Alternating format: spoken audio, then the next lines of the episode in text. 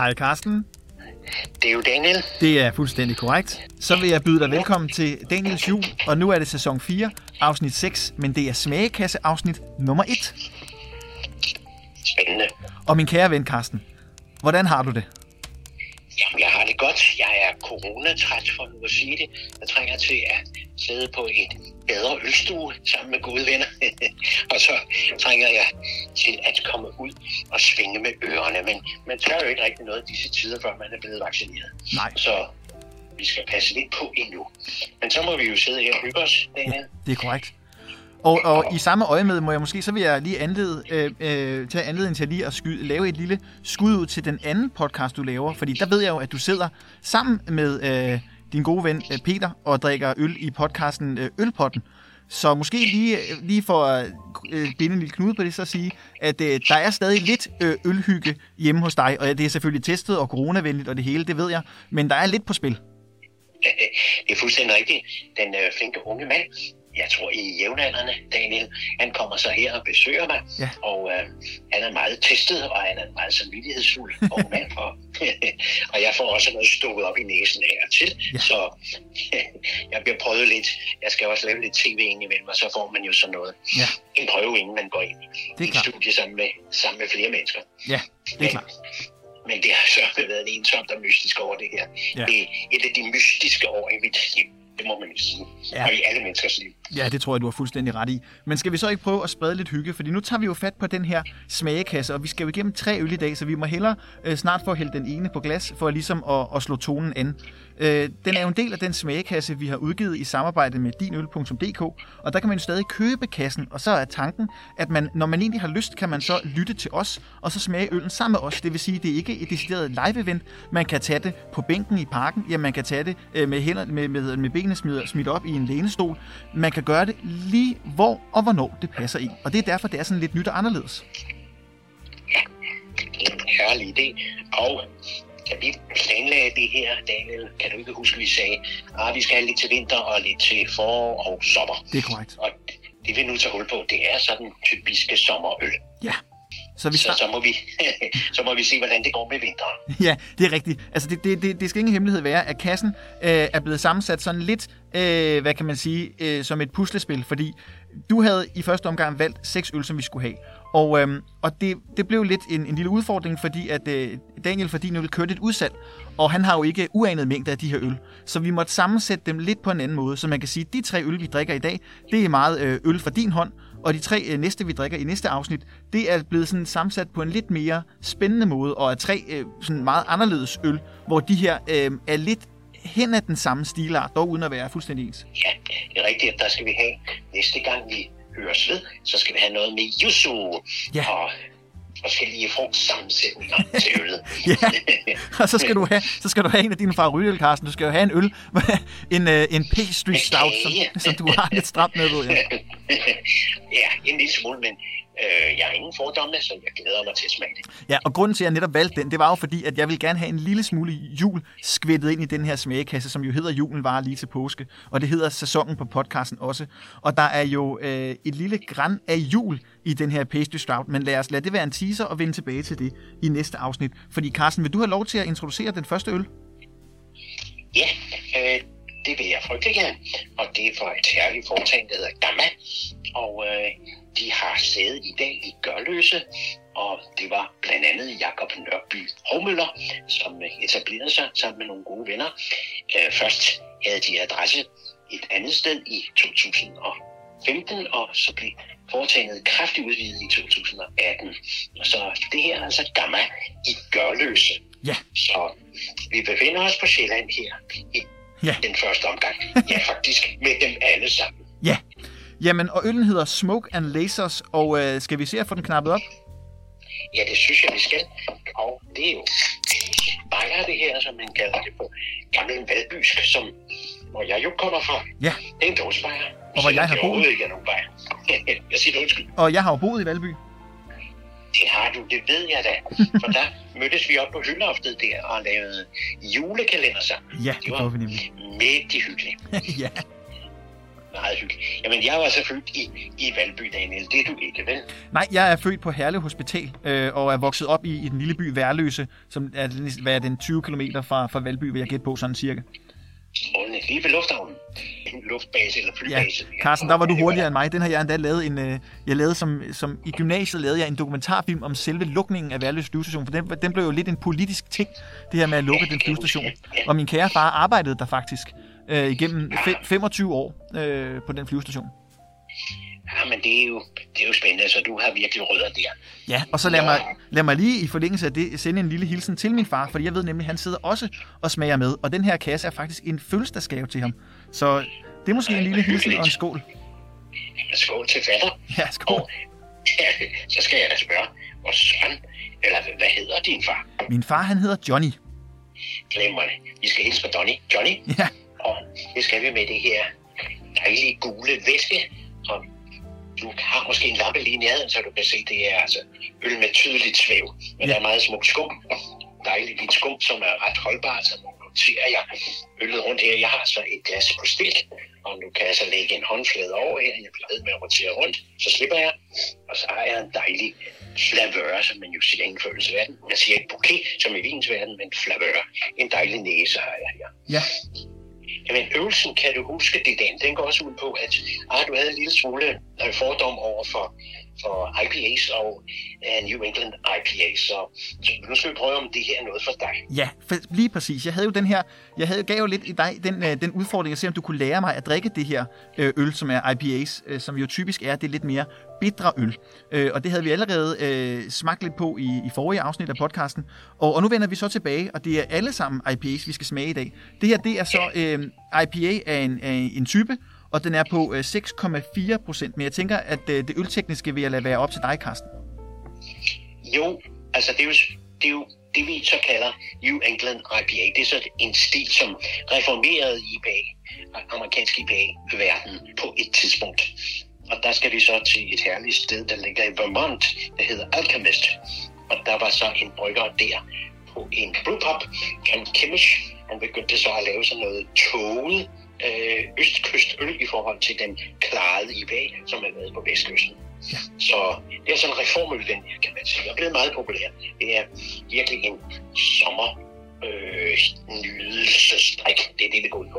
Og nu har du også meget frugt i næsen, ikke? Jo, jeg skulle lige til at spørge, når vi så dufter, Karsten, hvad får vi så af duft op i, i næsen, hvis der er nogen, der sidder derude også og dufter med?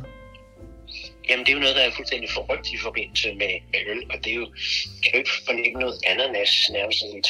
Jo, det er meget øh, frugt. Fersken, det er meget, meget frugt. Passionsfrugt næsten også, ikke? Jo. Og det er jo, det er jo simpelthen humlet sammensætningen, som er de her berømte amerikanske aromahumler, som man tilsætter, øh, især for det område, der hedder Yakima eller Yakima Valley. Og øh, der er vi oppe i noget, der hedder Washington State, altså ikke Washington D C, der hvor hovedstaden er, men altså oppe nordpå og øh, i nærheden af California, hvor de har de her smukke, smukke Sierra Nevada bjerge, og så har de de her meget fornemme øh, marker, hvor vi så har humle, aromatiske humler. Jamen, skal vi ikke prøve at smage på det? Jeg skulle lige til at sige det, Karsten. Skål! Skål, skål. Cheers. Cheers.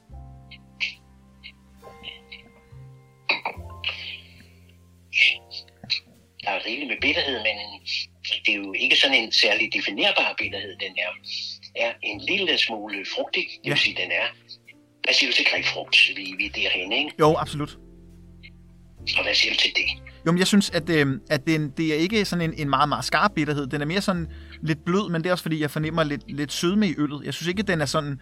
Den er meget fint sådan afrundet. Det er ikke noget, hvor jeg sidder og bliver sådan helt sammentrukket i ansigtet, ligesom skulle man tage en bid af en øh, appelsin. Nej, men øh, det glæder mig. Nej, øh, det her er en sommerfrisker, vil jeg kalde det. Og øh, netop hvis du sidder på en veranda eller sidder ude på et tæppe i en dejlig park, så vil sådan et glas øl gøre sig rigtig godt. Det vil jeg nok sige. Absolut. Men og, man, og... Kan sandelig også, man kan sandelig også bruge det som aperitif, ikke? Altså før et måltid. Det er det meget velregnet. Det er godt til at rense svindet. Ja. Og Carsten, grunden til, at jeg jo gerne ville, ville lære at drikke det her I P A, det var jo fordi, at jeg opfandt, eller jeg genfandt lidt min, min ølinteresse her hen over julen. Det havde både noget med at gøre med, at, at landet var lukket ned, og jeg har altid været tosset med juleøl. Det ved vi jo, fordi at vi har lavet en julekalender sammen, Øh, og så yeah. har jeg bare altid haft et meget kært forhold til jul. Øh, og så vil jeg egentlig gerne forlænge den her interesse og prøve at udvide den lidt. Og, og generelle ales og, og bare øl som pilsner, det har jeg ikke sådan nogle udfordringer med. Men der var bare også en stor hype omkring I P A'er, så jeg tænkte, jeg vil simpelthen prøve at se, om jeg kan lære og forstå, hvorfor det er, at det her øl er så populært. Øh, og smagsmæssigt kunne jeg nemlig ikke rigtig finde ud af, hvorfor at det, at det kan noget specielt, fordi for mig har de en tendens til at, at flyde lidt sammen i smag, og, og være lidt ensartet i deres smage, og, og jeg bemærker bare, at der er rigtig mange bryggerier, der brygger mere, øh, flere og flere I P A'er. Nogle bryggerier brygger kun I P A'er, og det undrede jeg mig bare ved. Jamen, du har fuldstændig ret. Det er, altså, det er virkelig, virkelig trendy, og når vi nu har taget disse tre øl med, så er det nogle af de førende inden for den her New England I P A-stil, og, og det er så Dry and Bitter, og det er Gamma og Slow Burn, og som, øh, ja, de, de laver fremragende øh, øl i denne type her. Og det er nu blevet så noget, som mange, mange især yngre øh, mennesker ynder meget til, til sommer og sol, men også i det hele taget som nydelsesøl. Ja, det hænger vel meget godt sammen med, med den tendens, der er på især sociale medier, hvor det, hvor det virkelig er de her øl, man ser meget. Det er jo også nogle øl, som gør så godt på billeder, fordi det er jo nogen, som har en, en meget, meget flot, altså de ser meget æstetisk flot ud på glas, hvis den har det her lidt, øh, ja, lidt ufiltrerede look, altså det her sådan næsten juice-agtige præg, og det her meget hvide skum, det gør så godt på billeder. Øh, og så vil jeg bare finde ud af, jamen kan det mere, end at gøre så godt på billeder? Det var egentlig det, jeg var nysgerrig på. Ja. Og så lad os lige få fat i det, fordi altså en traditionel I P A, altså den klare, den rene, klare I P A, den er ravfarvet. Ja. Og det du, det du har her i glasset, det er jo sådan noget ikke blommefarvet. Ja. Og det vil sige, at det er faktisk en pale ale, som er betydeligt anderledes end Vestkystens røde øl.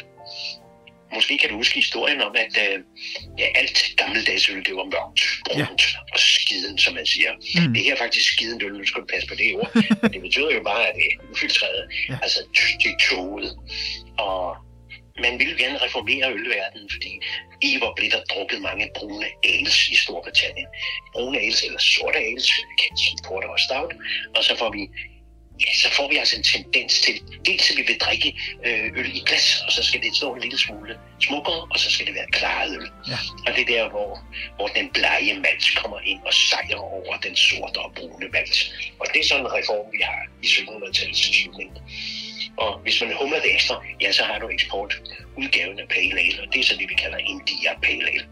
Det er altså noget øl, der er lidt stærkere i alkoholstyrke, og, og så er der mere bitterhed, og bitterheden eller humlebitterheden er det, der kan præservere øllet. Så det er præserveringsmiddel. Og Karsten, tager jeg så helt fejl, ikke for at afbryde, tager jeg så helt fejl, når det så, når jeg læser det, det her, det her, det her hazy I P A, er det ikke noget, der sådan er blevet trendy inden for, inden for de sidste, og oh, nu er det svært at sige, men, men, men nu skyder jeg på ti år, fordi jeg husker det ikke som sådan for, for min sådan, øh, min teenageår og min, min helt spæde start med øllet. Øh, der gik jeg heller ikke så meget op i specialøl, det her, det har jeg så lært, men, men jeg, jeg, jeg synes, det er blevet meget mere inden at se det nu, end man så det for ja, ti år siden. Ja, men du har fuldstændig ret. Inden for de sidste fem år er det her øl blevet det, man skal drikke, hvis man er hyped, og hvis man gerne vil ses med et godt glas øl på en udgangscafé, når man nu må det, ikke? Der er virkelig, virkelig mange New England I P A's, eller double I P A's, forkortet rundt omkring øh, på værtshusene, når der taler om avanceret ølbar. Og hvis jeg så er fræk, Karsten, øh, så, har jeg jo, så har jeg jo lidt den øh, idé om, at jeg synes, mange af dem smager lidt ens. Jamen, det har du fuldstændig ret i. Og, og øh, ja, hvad skal man dog sige om det? Øh, det må du ligesom vente til. Ja. men, men altså det, som man går efter her, det er jo humlesammensætning. Hvor, hvor spændende er det i forhold til dine smagsløg? Ja. Hvad er det, du går efter? Og det, der er meget typisk for det her, det er faktisk en lang række. Jeg tror, der er til denne øl brugt ikke mindre end fire forskellige aromahumler. Altså, men man går med en universal humle, og så tilsætter man de her aromahumler. Og det er ret betydelige forskellige artede humler. Men de alle sammen, det er det, der er fælles tegnet for dem, det er, at det er aromahumler. Det vil sige noget, som man bruger under brygningen. Altså, man koger med en universal humle, som giver bitterheden og får øl til at holde sig længere. Det er konserveringsmiddel, og så tilsætter man de her aromahumler. Sidst, og det er så der, hvor, hvor man så får den her ekstra bitterhed. Og hvis jeg, skal, men, hvis jeg så skal prøve at skære det sådan lidt, lidt ud i pap for, for måske dem, der ikke drikker så meget øl, men er med på en lytter alligevel, så kan man sige, at hvor en, en I P A, den bliver måske mere smagt til med, med altså humle. Det er det, der er smagskiverne i I P A's. Det er forskellige typer af humle, hvor i, i, i juleøl for eksempel, der smager du til med, med julekrydderier for eksempel, altså nelliker, kanel, øh, stjerneanis, øh, hvad pokker man ellers skal finde på at komme i en juleøl. Lige præcis, og der har du simpelthen slået ude på sådan, fordi i de malterige, for eksempel belgiske ales, der er det malten, man går efter, maltens øh, spændende sammensætning, men her går du efter den spændende sammensætning, som der er af humler og forskellige artede humler. Men de skal jo helst i godt øl pege den samme vej. Det er klart, det er klart. Men maltfornemmelsen, det vil sige brødfornemmelsen, er meget lidt herskende her. Det du går efter her, det, det er det frugtige, altså det der udskilles øh, under brygning. Og det passer jo også rigtig godt øh, henad imod mod de lysere tider og den påske og den sommer, vi kigger imod. Altså grunden til, at den her sæson ligesom tog sin spæde start, det var fordi, som jeg har sagt før, jeg vil så gerne prøve at forlænge hyggen, øh, frem, øh, julehyggen frem lidt mod påsken og give folk noget at lytte til, sådan så at øh, nedlukningen måske kunne forkortes lidt tidsmæssigt, så havde man i hvert fald noget at give sig til. Og så rakte jeg ud til dig, Karsten, fordi vi kender hinanden fra gamle dage. Og hvis der er nogen, jeg ved, er med på en hygger, så er det dig. Jo, bestemt. Så jeg er altid parat til at hygge med dig og med lytterne her. Ja, og så det skal var, du bare vide. Det er skønt, og det var også derfor, at, at så skulle øllet lidt være, være krydderiet på podcasten, hvor det så blev temaet for den her sæson. Og grunden til, at man ligesom... Jeg, jeg læste en teolog, der udtalte sig. Øh, han, han arbejder på Aarhus Universitet. Han udtalte omkring det her med julen, der var lige til påske, at i gamle dage, der var det jo sådan, at julen, den begyndte jo faktisk først juledag, og så varede den til sjette januar øh, med Hellige Tre Kongers Dag. Så han siger, at det er faktisk helt forkert, sådan som vi gør det nu, hvor julen jo, jeg, jeg vil ikke sige allerede, for jeg kan godt lide det, men hvor julen jo starter øh, i oktober, øh, uge enogfyrre er det oftest, og så siger folk altid, nej, men julen den starter tidligere og tidligere, og det gør den ikke. Altså det, det er stort set altid den samme måned, og grunden til, at varerne kommer frem, det er fordi, at folk køber det. Øh, så. Ja, det, det er rigtigt, det er rigtigt. Men jeg er jo af den skole, hvor jeg mener, at julen skal vare mindst til den sjette januar, og helst frem til, til påske. Ja. Og systemet var jo, at man, man bryggede øl otte uger før påske. Og der drak man aftenen før, man lavede de her påskebryg, så drak man det sidste juleøl, der stod i tønden. Og det er jo derfor, det grebet hedder sådan, julen var lige til påske. Ja, og så, så synges der jo også i den her kæresang, som vi så godt kender, altså nu er det jul igen, der synger man jo, at ind imellem kommer fasten. Og det havde jeg faktisk lige en sjov beskrivelse over for mine elever den anden dag. Jeg var både kristendomslærer og historielærer. Og fjerde klasserne er jo kommet tilbage på skolen, så jeg har et par timer om ugen øh, på skolen med dem. Og det nyder jeg. Og der fik vi også snakket lidt om det her med øh, julen, der var lige til påske. Men den afbrydes af, af fasten. Ja, og man skal spage sit skæg. Og det skal man, og det skulle man i den gamle kristendoms øh, ritualer. For man skal gøre spage sit skændsomhed så smukt, som man er virkelig parat til at modtage ånden. Og ånden, det er jo så i påsken, som jo er kristendoms fornemmeste højtid. Mange tror det er julen. Ah, ah, det er så Kristi genopstandelse. Det er jo så den store fejring. Og ja. Det er så simpelthen, når lyset vender tilbage, og det er påskemorgen og genopstandelsen. Og så skal det være fest. Præcis. Og så drikker man påskebryg, og så har man en vidunderlig påskefrokost med sine venner.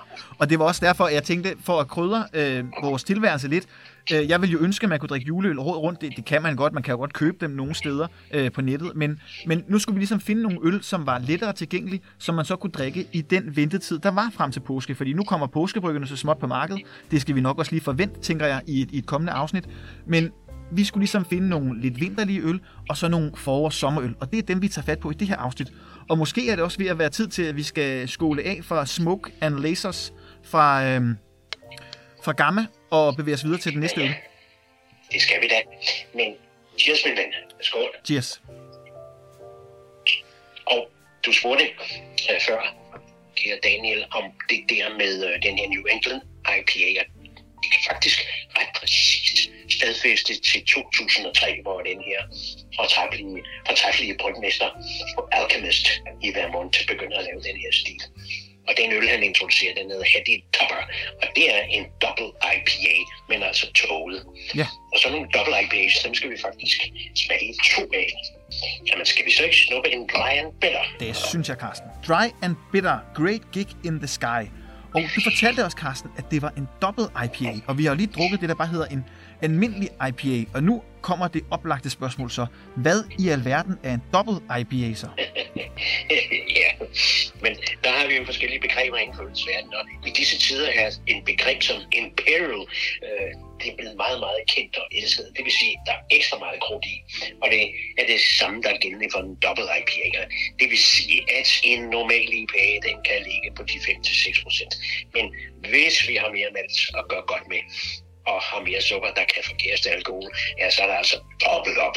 Så skal vi sige, fire for en almindelig bajer, havde det sådan, og så otte for en ekstra en med tøj på. Og det er så de to, vi skal smage her. Men jeg foreslår altså, at vi tager Great Gig in the Sky. Og der er jeg helt enig, Karsten, og jeg er vild med, med, med logoet. Det er jo næsten sådan helt, det er jo næsten helt, ja, hvad kan man sige, reflekterende i lyset. Ja, det er nogle virkelig imponerende dåser, og Og lad os slå fast i de her moderne bryghuse, som laver de her double I P A's og New England I P A's, de her. De gør sig i smukke dåser. Det er altså metal og farvel til de gammeldags flasker. Øh, det kan man roligt sige her i den her forbindelse. Øh, det er dåseøl.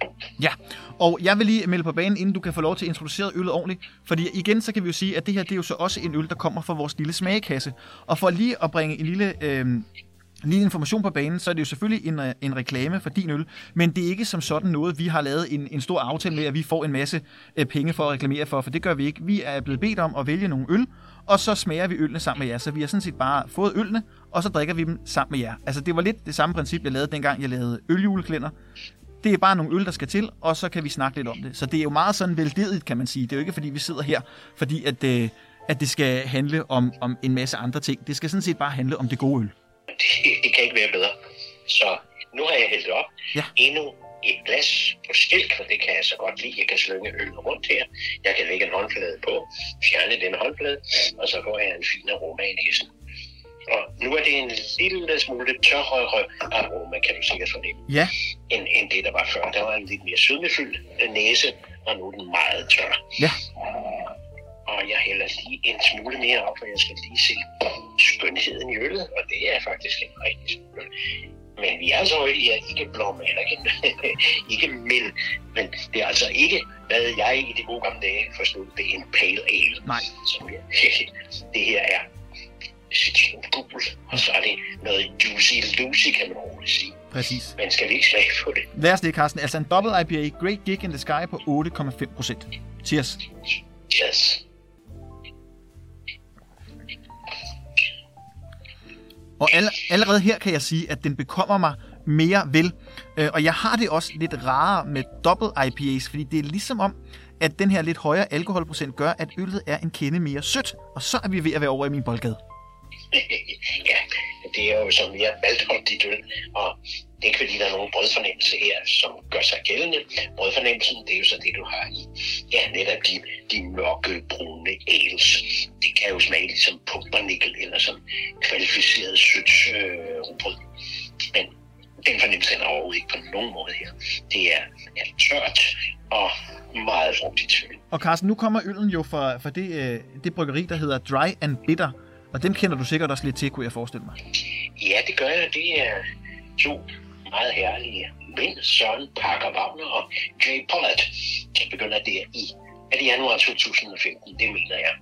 Og hvis man kommer til København, og det er jo også en dejlig by at besøge, ja, så, skal, så skal man lige ind på Vesterbro, og så skal man besøge ølbaren Fermentoren. Fermentor, og der hærger de her to drenge og deres glimrende personale på denne meget kvalificerede ølbar. Så de har ikke alene et ryghus, og et til faktisk, der hedder Crooked Moon, og så er det det her, som er Dry and Bitter. Og det er, er nogle navne, som man lige skal bide mærke i den moderne verden.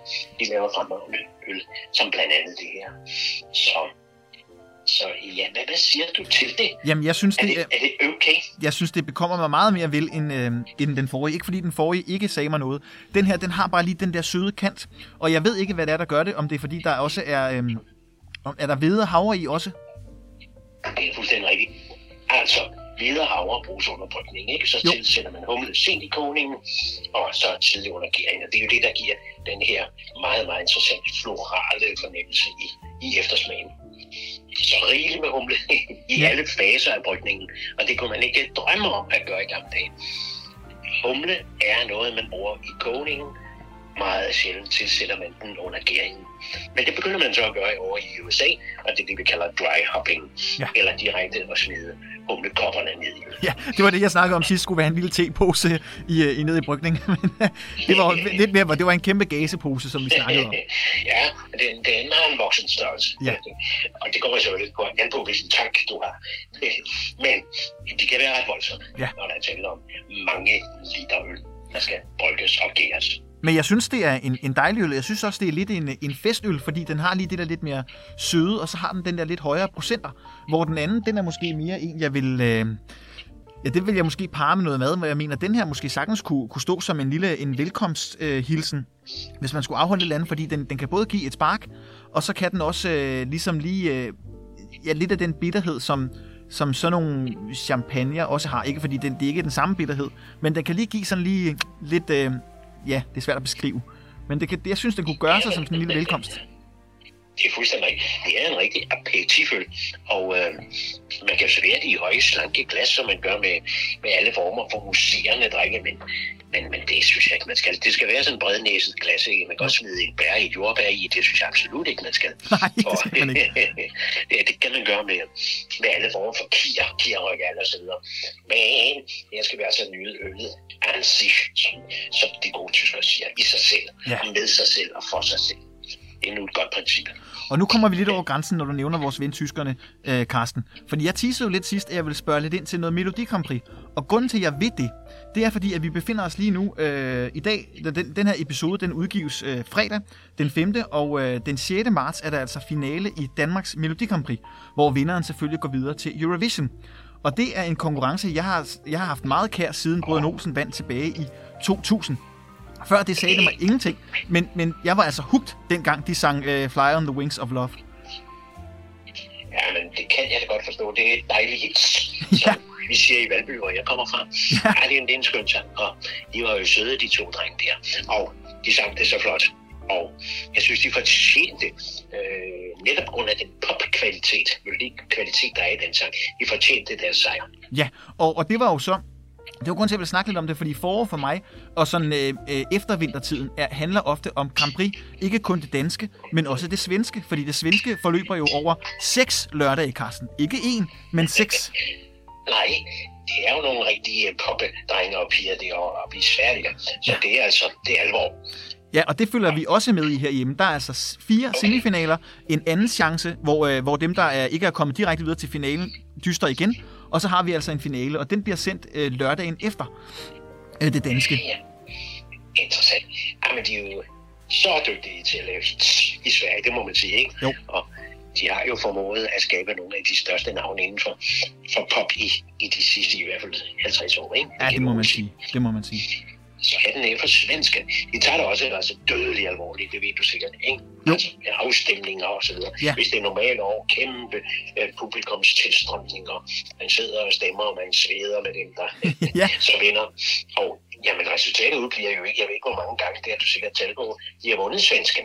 Ja, de har i hvert fald vundet rigtig mange gange. Jeg tror, jeg tror endnu ikke, de har overhalet Irland, for Irland havde jo et, et, et vanvittigt sejrsridt tilbage i, i start halvfemserne, mener jeg, hvor, hvor Johnny ja. Logan, han, han gjorde rent bord. Øhm, øh, og de vandt jo, var det ikke tre år i træk, og så var der lige et års eller tos pause, og så vandt de sørme igen. Ja, og, og det er jo i Grand Prix-historien, om det er Johnny, Johnny Logan. Mm. Det må jo være, jamen kan man overhovedet vinde to år i træk, men det kunne han så ikke, eller tager jeg fejl. Nej, men jeg, jeg kan ikke huske, han, han, jeg kan ikke huske, om han vandt det ene. Jeg tror, han vandt, øh, og så havde han ved skrevet sangen året efter. Ja, det er lige præcis.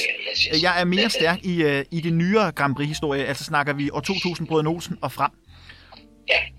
Øh, Jamen, du, du kender det dansevis, ikke? Jo, jo, jo, jo. Altså, man kan sige, jeg kender godt mange af vinderne. Jeg kender også ABBA, hvis vi snakker Sverige. Men, men de der tal for, for de gode gamle dage, altså snakker vi øh, ja, halvfems, firs og så videre tilbage.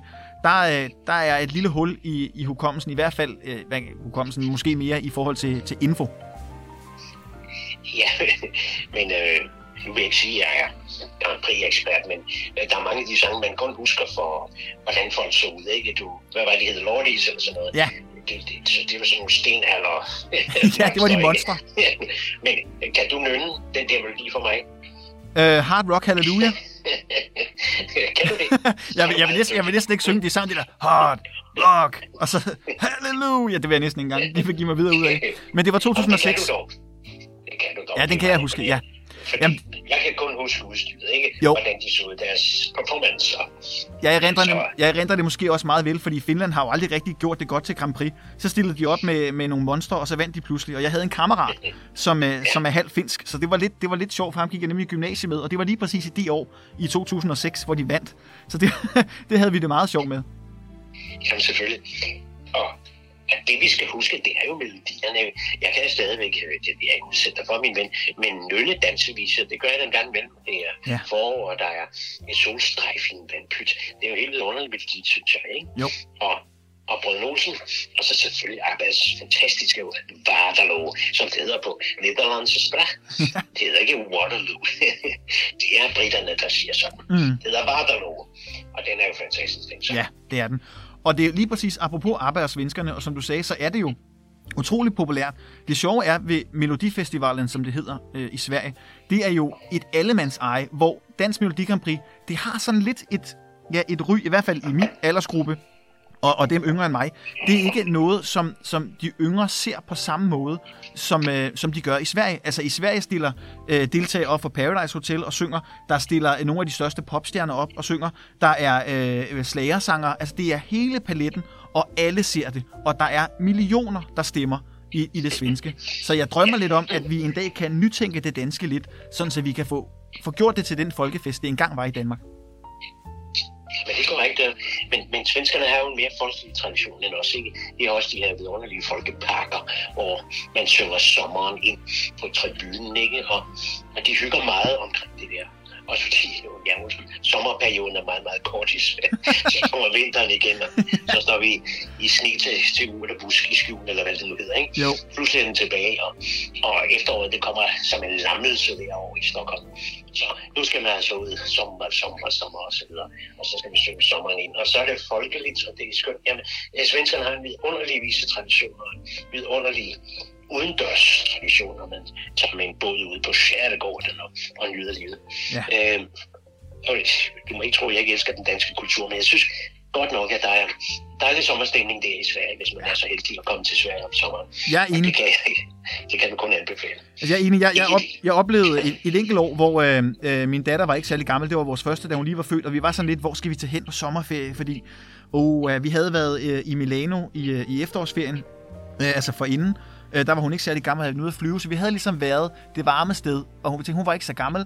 Måske skulle vi egentlig bare finde en eller anden lækker hytte i Sverige, altså ikke sådan en ødegård, men, men en hytte i en by, og så måske lege den sådan noget Airbnb-stil, øh, og, så, øh, og så bare prøve det. Og så kørte vi til noget, der hed Arild, og det er ikke så langt op i Sverige, og så havde vi en hytte der, og det var et par dage, men det var, det var super hyggeligt. Det var bare min hustru og jeg, og så øh, vores lille datter. Og, og Sverige kan bare øh, også noget om sommeren. Det kan bare, det, det har noget, noget, noget andet hygge, end vi har. Ikke er forklarende den danske hygge, men svenskerne gør bare nogle ting på en lidt anden måde, så man kan egentlig komme, altså man kan komme ind til et, et, et ganske udmærket feriemål, i hvert fald, øh, og for ganske kort tid, hvis man bor der, hvor du bor. Der er lidt længere til Sverige, øh, for mit vedkommende nu. Ja, det er klart. Vi har kun en bro mellem os, og ja. vi... Jamen, jeg holder så meget af at komme til Sverige, det må jeg sige. Øh, det er vidunderligt at komme til en, en svensk by, og så opleve de der midsommerfester, midsommerkrans og så videre. Ja. Vi har et meget blødt punkt for Stockholm, som er en af de dejligste hovedsteder i Europa, efter mine begreber. Så det er så en dejlig by at besøge. Absolut. Og måske skal vi så krydse øh, Øresund igen og vende tilbage til Danmark, fordi hvor vi måske stadig står svenskerne, hvis vi ikke kan gøre det på Grand Prix-fonden, så vil jeg sige, at øh, ølmæssigt, der står vi vel øh, måske lidt højere op på sejrskamlen, øh, uden at forklejne Sverige, men er vi ikke enige om det? Jo, det må man sige, men der er mange små dejlige brygsteder i Sverige i disse ja. tider. Og øh, for dig, som elsker sådan noget pastry stout, der er... Der er altså et label, der hedder Omnipollo ja. i Stockholm, og de laver sådan noget, altså kageøl, yeah. på den mest kvalificerede måde. Men bortset fra det er der mange dejlige brygsteder i, i Sverige, og, så de er virkelig ned. Og hvis det hele skal gå op i en højere øh, enhed, Karsten, og, og det er på alle øh, planer, så har Omnipollo jo lige købt, eller ikke lige, men for, for noget tid siden købte de en kirke, som de reelt set har skrællet indvendigt og bygget om til øh, et, et lille bryggeri. Det er, man kan følge dem på Instagram. Det er fuldstændig fantastisk at se, hvilke lokaler, der nu øh, altså omkranser deres øh, bryg. Det, altså det, det er en afart af Omnipollo. Det er ikke, at de brygger alle deres øl, men de har simpelthen indrettet et mikrobryggeri inde i en kirke. Ja, det, det er meget interessant. Ja. Det, det, kan man, det kan man kun i Norden, og så ja. kan man det i... ja, det var ikke gået i Italien. Nej, øh, det er så det. Men øh, du kender måske det, der hedder Jobben. Jobben Kærk, og ja. der skal vi til den dejlige by Amsterdam. femten minutters togkørsel, så kommer man til Herlev.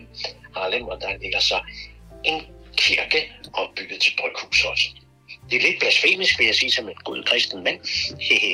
Men øh, okay, det må man jo så gøre. Hvis folk ikke går i kirke, så må man brygge øl i kirken. ja. Nå ja, men, men man kan, altså, det, er jo, det, man, det er jo aldrig for at forklejne øh, kirkerne på den måde. Jeg tror bare, at de har haft muligheden. Og som du selv siger, det er ikke nok kun i Norden, at det ville kunne lade sig gøre. Øh, og så må man tage det for, hvad det er. Ja, for man skal jo ind og afkristne stedet, og det er jo en svær ting. Mm. Men øh, nu mener jeg jo, at, og det siger jeg uden nogen som helst øh, blusende kender, at det her mirakel, som det er brygge øl, det er noget, der er benådet, eller Guds benådet, vil jeg sige. Og det siger jeg ikke blasfemisk, og det mener jeg dybt alvorligt. Og de dejlige bajere, de siger, hopfen du mals, går det hals. Humler om alt. Gud giver os alt. Jamen naturen. Og øl har sit udspring i naturen. Jamen tænk på det der med gær. Yeah. Det er altså noget, der er beåndet. Og det er det. Og i gamle dage vidste man, man vidste jo ikke, hvad det var, det der sakromyses. Man vidste bare, at nu gik det fra at være noget sød, maltet, stads. Og så pludselig havde det procenter. Og så tomlede jorden til sommersolen, ikke? Og tror du så også, hvis vi skal vende lidt tilbage til, til de koldere tider, tror du så også, det har, har det en eller anden forbindelse til julen, det her med, med, med, med det, du lige fortæller, den her, den her åndelige forbindelse til øllet? Jamen hundrede procent. Altså, når vi nu kommer ind i, øh, i Stenbukkens øh, stjernetegn omkring toogtyvende december, så er det jo det hele vender, ikke? Vi har også det her solværv, øh, og så er det, vi går mod de lyse tider. Og super, super festen, det er selvfølgelig påsken og et kristent menneske. Men vi må ikke glemme pinsen. Og pinsen, det var jo der, hvor man fejrede solen, der hvor solen er i zenit, og der var en lang række hedenske solfester, som vi jo så overtager med, med den kristne pinse, der hvor ånden kommer over af disciplene. Det er en meget stærk fest for mig. Ja, det er jo den, som kirken selv kalder deres fødselsdag. Det er jo netop pinsen. Lige præcis, der kommer ånden over disciplene, ja. Og så taler de tunger. Og nu bor jeg jo på Østerbro, men da jeg boede i Valby, altså jamen, vi drog ud til de små haver der pinsemorgen, og så så vi solen danse. Og ja, der ligger jo altså et kvarter der, det hedder Solbakken. Og man mener simpelthen, at vores forfædre og formødre hundrede, ja, tusind år tilbage, de fejrede simpelthen pinsen. Lysets tilbagevenden på fuld kraft. Så er det senigt. Okay, så vender bøtten, og nu går vi mod jul. Eller vi går mod vinter. Men pinsefesten er meget vigtig også. Og det er jo der, hvor vi falder så smukt i den cirkel, Karsten, fordi vi øh, fejrer jo også lysets tilbagekommen i denne podcast. Og måske skal vi også til at runde af for Dry and Bitter, Great Gig in the Sky. Altså det var den her dobbelt I P A på otte komma fem procent. Ja, så jeg tager lige to til, ja. Og så siger jeg cheers, min mand. Cheers, kære Karsten. Og så springer vi, som var vi flamingoer i Zoologisk Have, videre til den næste øl. Og hvorfor siger jeg flamingo, Karsten? Ja, det er fordi, der er en herlig flamingo, der pryder etiketten på denne. Også meget smukke dåse, som jeg synes, den er. Ja. Jeg kan jo se, det er jo rigtig pastel, pastel kunstværk, det her, der er på etiketten her. Jo. Og det er ligeledes en dansk øl. Vi har jo prøvet så vidt muligt at opfylde kriterierne for, at de fleste øl skulle være danske, også på, på vores måde at hjælpe de danske bryggerier lidt. Det vil vi jo meget gerne i den her lidt hårde nedlukningstid. Lidt i øh, forlængelse af, hvad du også gjorde, og I også gjorde i Natholdets julekalender. Ja, de trænger til lidt støtte og skærer brygvinder. Og ja, men, øh, det er sådan en helt anden historie. Jeg håber, at mange nu sætter øh, fustagerne, altså alle de fustager, der er med påskebryg, jeg håber, de sætter det på flasker, fordi det vil være en rædselsfuld tragedie, hvis man ligesom med julebryg, skal smide det ud i havnen. Ja, det var så forfærdeligt. Ja, det var så forfærdeligt. Og det var jo desværre det, der skete. Man havde jo sat det på fustage, fordi man håbede jo på, at vi skulle have en julefest. Ja. Men det fik vi så ikke på værtshusene. Men jeg håber, de har solgt en masse, masse askøl. Det ved jeg, de har. Godt. Men nu er jeg i gang med at åbne en Hi-Heel Sneakers. Ja, en Hi-Heel Sneakers fra Slow Burn, og det er også en dobbelt I P A, og den er også på otte komma fem procent. Ja, og nu skal vi se, hvordan den ser ud i lødigheden. Ja. Ja, vi er jo, vi er jo i samme fornemmelse, men nu kan du se, at den står meget mere klart. Ja. Der er, der er lidt svæv i øllet her, og skummet er helt vidunderligt at kigge på. Det må jeg sige, det er jo, du som elsker jul, det er en snemark, ikke? Jo. Så mangler vi bare en kælk, ikke? Og så ned ad bakken. Ja, det er jo lige før, det ligner en, en ty julering. Skulle man kigge på den meget hurtigt? Ja, men det er ikke, det er ikke helt forkert. Men, eller, eller ikke noget, men, men det er fantastisk smukt.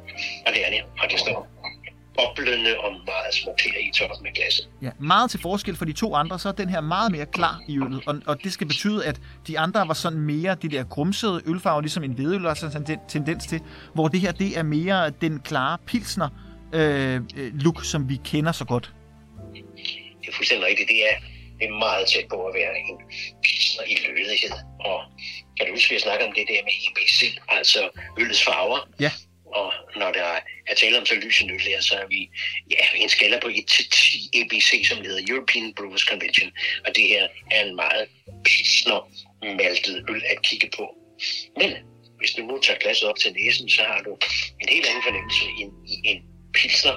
Ja, absolut. Så, så nu har du altså igen de her flotte aromaer, som kommer fra denne her humle, man bruger, når man tilsætter urten.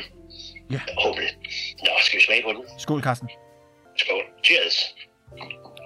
Jeg vil gerne sige det på dansk, men, men det er altså en, en britisk svansdej, American style, så jeg, jeg siger cheers, så det er nu et meget hyggeligt ord. Ja, og Karsten, hvordan adskiller den her øl sig så fra den forrige, vi har drukket? Fordi de er jo begge to dobbelt I P As på samme procent, men hvordan er den her anderledes for den forrige?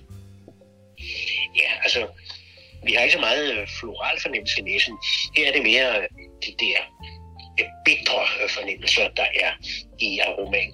Og, og det er jo så her, hvor vi har noget, der kunne minde meget mere om drivfrugt, end det du for eksempel havde den sidste øl, hvor du fornemmede en, en sødme, som var fra malten, ikke? Jo. Og, og nu har du så en bitterhed, som ja, det, det er altså meget tæt på en...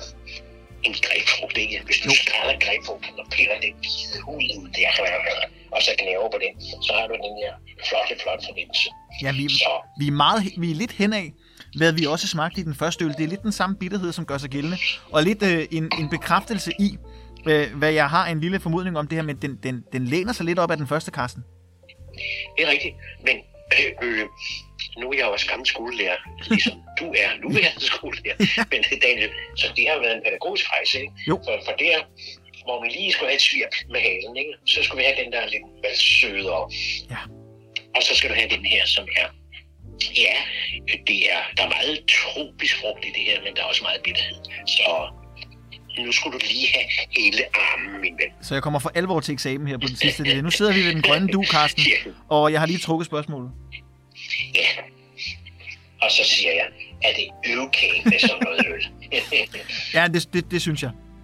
Det synes jeg. Altså, jeg, jeg, jeg, øh, jeg vil sige, jeg har en favorit i toeren. Jeg kan bedst lide Great, Great Gig in the Sky. Den, den har lige den der sødme kant, som jeg, jeg godt kan lide, øh, og som jeg foretrækker øh, i mit øl. Og det er også derfor, jeg er meget til ægels, og jeg er meget til jule, juleøl af forskellige typer. Det, det er bare noget, der bekommer mig øh, utrolig godt. Øh, men, men den er da for alvor drikkelig, det vil jeg da synes.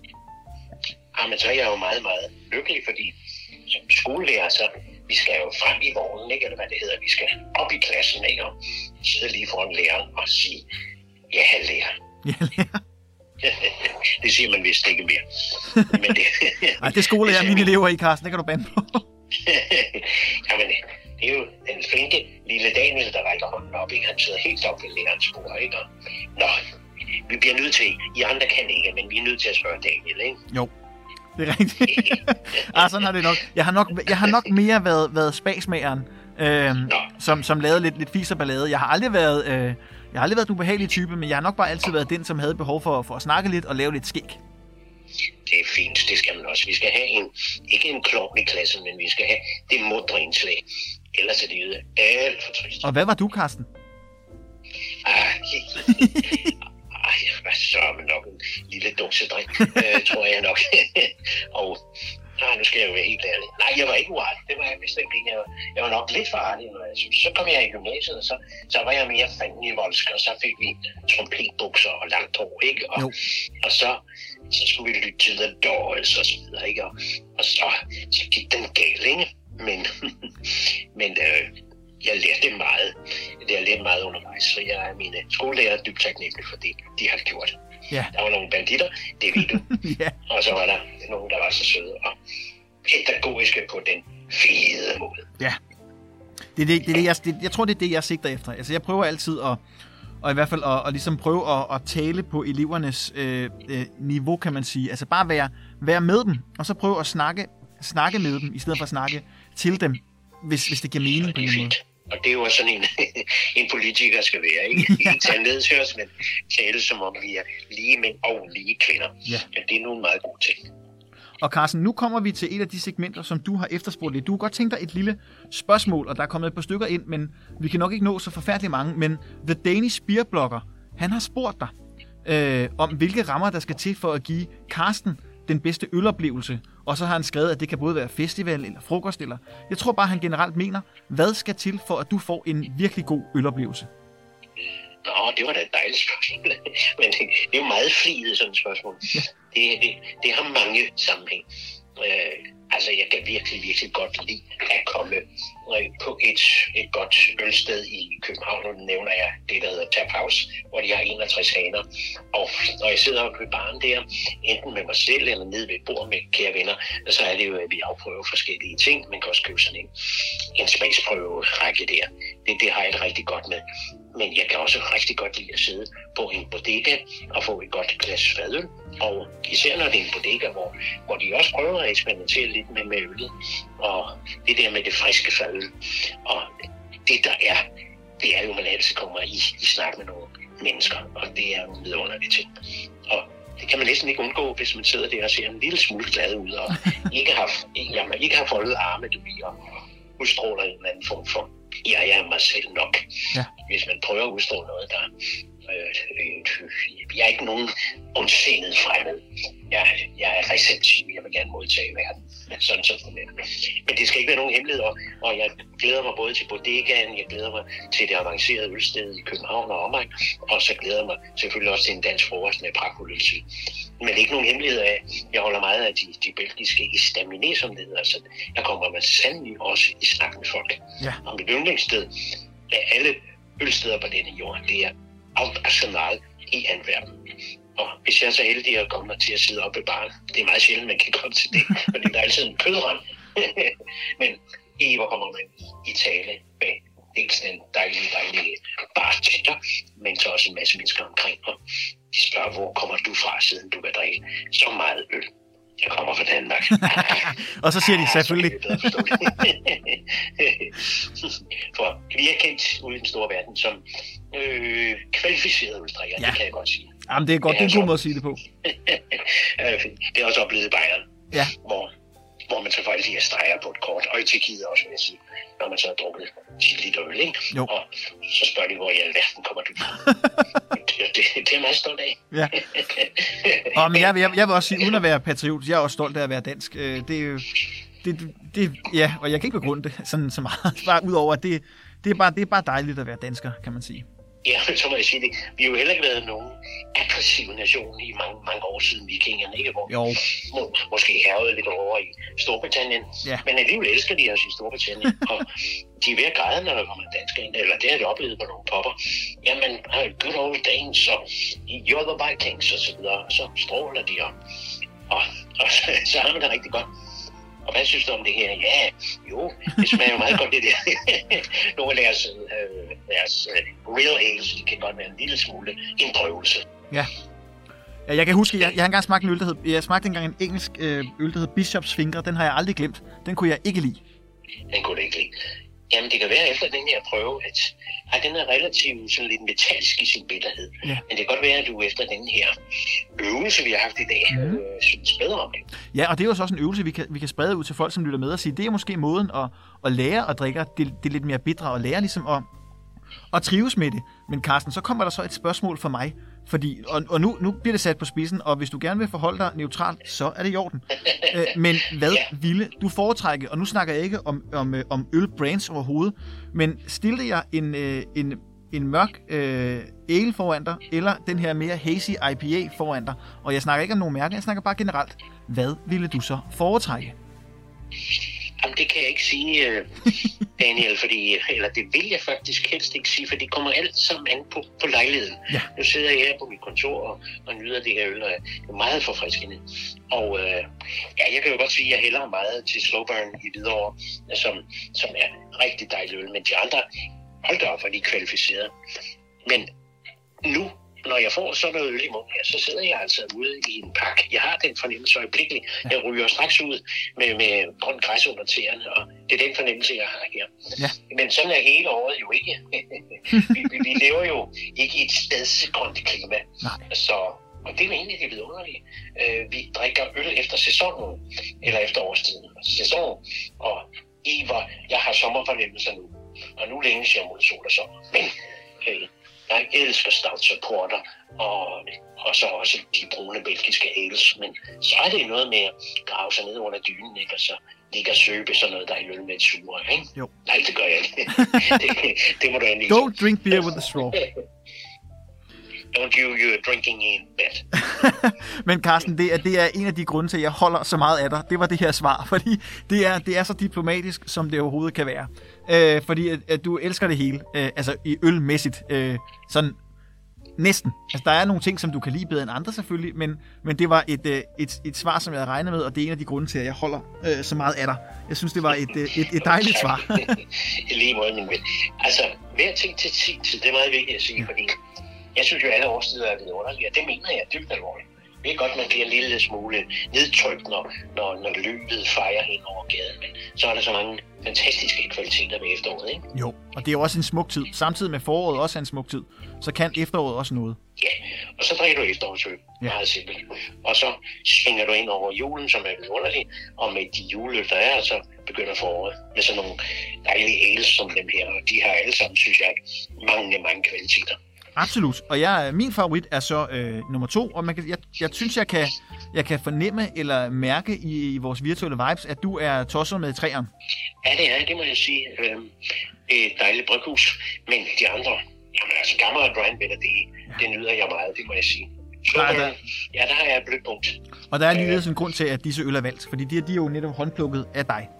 Øh, jo, og i den rækkefølge her, altså ja. den sidste er, ja, altså den som man mest skal vende sig til, ikke? Jo, det er rigtigt. Det er rigtigt. Og det men, har jeg jo så også lært. Men for mig er det en, en total læsker, og den har alt, hvad, hvad sådan en øl skal have, men det har de alle sammen, det må jeg sige. Så man går ikke, man går ikke fejl i byen, hvis man får Dry and Bitter og Gamma og så Slow Burn. Nej. Så har vi sammensat en lille forårsølmenu til folk, som de enten kan vælge at drikke ja, med fødderne i græsset, hvis øh, temperaturen tillader det, eller hvor de ellers øh, har lyst til at drikke deres øl. Om ikke andet, så kan de jo i hvert fald fås i den her smagekasse, som man kan købe på, øh, på din øl. Og så kan man så lytte til første del, som er dette afsnit, vi lige har lavet, hvor vi har smagt de tre første øl.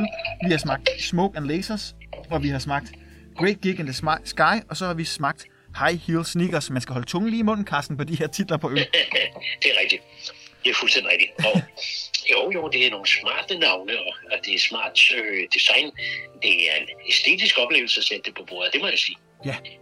Og Karsten, skal vi så lige runde af på en lidt julelig note? Nu har vi snakket, jamen vi har snakket ølbrygning, vi har snakket meget I P A's, vi har snakket Melodi Grand Prix, og så har vi snakket, så har du fået et par spørgsmål. Og så kunne jeg godt tænke mig at gøre det lidt julet til sidst, for nu har vi snakket lidt musik. Og Karsten, har du en yndlingsjulesang? Og du vælger salme, eller du vælger øh, radiosang, det må du selv om. Altså, altså for mig indbegrebet af, af julen, når det er sådan lidt New Yorker og sentimentalt, ikke? Så er det jo selvfølgelig White Christmas, oh, og det skal være med Bing, min gamle ven. Selvfølgelig. Men, men så, så er der nogle af de der helt vidunderlige carols, som jeg holder så meget af. og øh, nu skal jeg lige passe på, om jeg kan huske nogle af dem, men hark the, hark the, hey, Harold Angel Sings, nu skal jeg passe på, ja, hark the Harold Angel Sings, eller hvad det nu er, yeah. Der tog du mig på seng. Nå, men nej, men det var ikke, det var bare, altså White Christmas er nej, men, et, et formidabelt bud. Det er også den her vidunderlige, øh, øh, øh, hvad hedder det, den elsker jeg, og så skal jeg jo være overhøre Bachs Lulu af Tollen på fuld hammer. Nå? Det er fantastisk. Det er noget af det dejligste musik og mest øh, åbenbarende musik, der findes på den jord. Og der kan man... Ej, Johann Sebastian. Ej, men du er, du, du er jo en, en fejnsmækker, Karsten. Det her, hvor jeg er hjemme, øh, og i den lidt yngre generation og øh, Melodi Grand Prix-generation, vi, vi, øh, mens vi danser rundt om træet, så har den gode gamle Anders Frandsen faktisk lavet en... Øh, Ja, en, en indspilning en gang med otte af de sange, man synger, når man går rundt om juletræet, og øh, øh, den kære Anders Frandsen, som desværre er gået bort jo, han sang jo i Melodi Grand Prix lige der, hvor hjertet slår. Ja, og den var faktisk, det er en meget overset sang. Jeg synes, den var, den havde virkelig popkvaliteter. Enig. Jeg er fuldstændig, jeg elsker også det nummer, men, men han har også udgivet et, et julenummer, som, et, jule, et julealbum, som faktisk ligger øh, på Spotify. Vi har det på kassettebånden. Det er sådan en god... Øh, ja, og det, og det hører vi faktisk, når vi danser rundt om træet, og det er noget, jeg har arvet fra min, fra min hustru, for de hører de altid, fordi så har man ligesom en til at slå tonen an, hvis man ikke lige selv øh, kan finde den, eller besidder den, eller hvad der nu ellers skal være udfordringer. Men det vil sige, I, I stemmer I selv, ikke? Eller I synger sammen med Anders? Jo, det gør vi. Vi synger sammen med Nå, Anders Frandsen, men, men øh, han slår bare tonen an. Og så har man også, så skal man heller ikke diskutere, hvor mange vers skal vi synge. Man skal heller ikke vælge sangene. Vi har en playlist på syv sange, og nogle af, af, af de lange sange er kortet ned, og så kører det bare. Ja, og Eva, jeg håber, vi får lov til at synge rundt om træet. Der blev jo indstillet til, at man sad ned og gik tidlig i seng, ikke? Jo, ja. Det gjorde vi ikke. Det, det, du må ikke tro andet, end jeg holder meget af Søren Brostrøm, men det er måske en af de mest elendige råd, jeg har hørt i mange år. Ja. Og det, og, det, og det forstår jeg. Vi, vi har jo også, vi har jo både en på to, og vi har en på fire herhjemme, øh, vores børn. Så der, der, dem kan man ikke fortælle, at de skal sætte sig i en sofa. Så vi fik sunget øh, Nu er det jul igen rundt omkring i hele hytten, og det var en formidabel aften, juleaften, det var det. Det kan jeg godt forstå, det kan jeg høre og se for mig. Ja. Men, men jeg kan godt forstå, men, men det er jo også derfor, at vi måtte ikke være mere end de her få, få, få mennesker sammen. Nej. Og det var vi jo så også i, i vores hjem. Ja, så lad os håbe, at vi øh, skuer mod lysere tider, skuer mod større fester, forårets komme, festivaler og barerne åbner. Men vi skal nok også til at runde af for denne gang. Nu har vi smagt de tre øl, vi har guidet folk igennem den, vi har fortalt folk, hvor de kan købe kassen. Og så ved jeg ikke, om der skal siges et par afrundende ord, Karsten. Hvad tænker du om de her tre øl, hvis vi skal skære dem over en kamp, selvom det kan være svært? Øh, fælles øh, tegnet her er altså... New England Style I P A og hundrede procent sommerøl og til, til skæg og ballade til sommer. Jeg kunne godt forestille mig, at nu vil jeg godt have julen vejen til pinse, men det her er til en dejlig pinsefrokost. Vi skal have lidt frisk fisk, vi skal måske have lidt ferskrøget laks, vi skal måske have en gravelaks med lidt revsovs. Faktisk skal de jo stå glimrende til sådan en pragtfuld forårsfrokost. Og jeg har lidt tvivl om, hvis jeg må sige det, Daniel, jeg har lidt tvivl om, at vi får lov til at, at tumle rundt på værtshuset omkring påske, mm. men så håber jeg i hvert fald på pinsen. Ja, det tror jeg. Jeg tror, vi skal, jeg tror også, vi skal, uden at nogen af os er, er eksperter ud af den uh, tangent, så tror jeg også, vi skal, vi skal hen mod, uh, mod senforår, tidlig sommer, før vi får lov til den slags. Ja, desværre. desværre. Ja, desværre.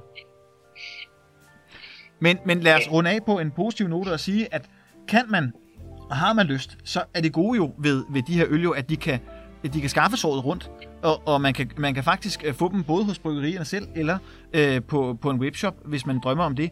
Så det sjove er jo ved den her kasse, og ved den her øh, julepodcast, øh, som vi jo kører en, en, sådan en påskeudgave af, så er det øl, man kan skaffe året rundt. Så sidder man der og tænker, åh, jeg savner sgu lidt selskab. Jamen, så kan man jo anskaffe sig de her øl, og så kan man smage dem sammen med os, og så kan det måske lugte en smule af værtshusstemning, dog uden øh, høj musik og en øh, masse andre mennesker, men i vores selskab. Og så kan man ligesom sige, jamen, vi har i hvert fald øh, fået noget god øl, og så kan vi se frem mod en forhåbentlig og snarlig åbning. Det håber vi virkelig. Det var dejligt at snakke med dig, Daniel. I lige måde, Karsten.